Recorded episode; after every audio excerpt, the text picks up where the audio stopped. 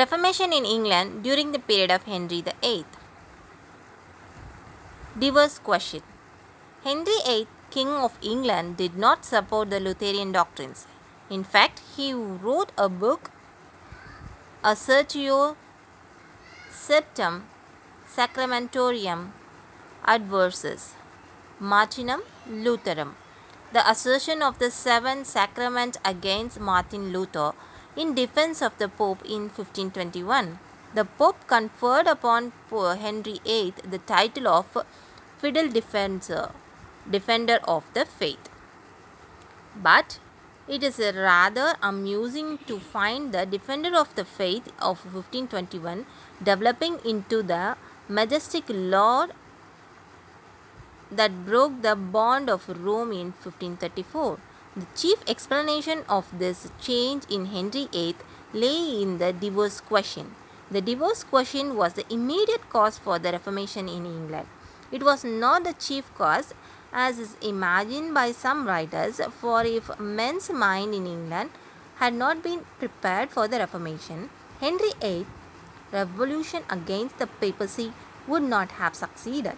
But as the king in the Tudor period was very powerful, he had to take the initiative, and he took the initiative only when he and the Pope quarrelled over the divorce question.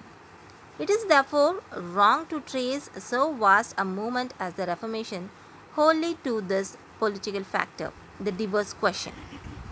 It only made the rapid triumph of a Reformation possible because the king directed it. At the same time, it must be noted that this political factor defiled the religious movement. Henry and Catherine of Aragon, the Spanish princess, has been husband and wife for eighteen years. Catherine had borne his, him a daughter, Mary, but no son. Henry was anxious for a male heir to succeed him. At this time, he fell in love with the lady of the court, Anne Boleyn. One fine morning, his conscience picked him for having married his brother's widow eighteen years ago. He therefore applied to Pope Clement for a divorce. But Pope could not easily allow the divorce. Charles the fifth of Spain, the most powerful king on the continent, was the nephew of Catherine, and he would oppose the divorce. In fifteen twenty-seven occurred the sack of Rome, which left Pope Clement at Charles the fifth's mercy. But Clement did not want also to displease Henry. He appointed Wolsey and Campeggio to hear the case in England, but did not give them the power to final decision. Wolsey and Campeggio delayed the matter to such an extent that Henry became furious.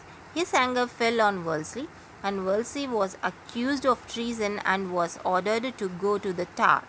On the way, Wolsey died. On the fall of Wolsey, Henry played the part to a tyrant. He determined to overthrow the authority of the Pope, who refused to sanction divorce. He appointed Sir Thomas More as Chancellor in the place of Wolsey. But More could not help the king to undo the authority of the Pope. Thereupon, Henry summoned the Parliament to overthrow the papal authority.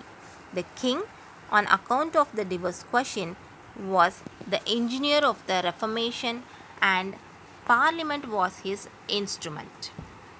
Hence, Trevelyan calls it as a royal parliamentary reformation.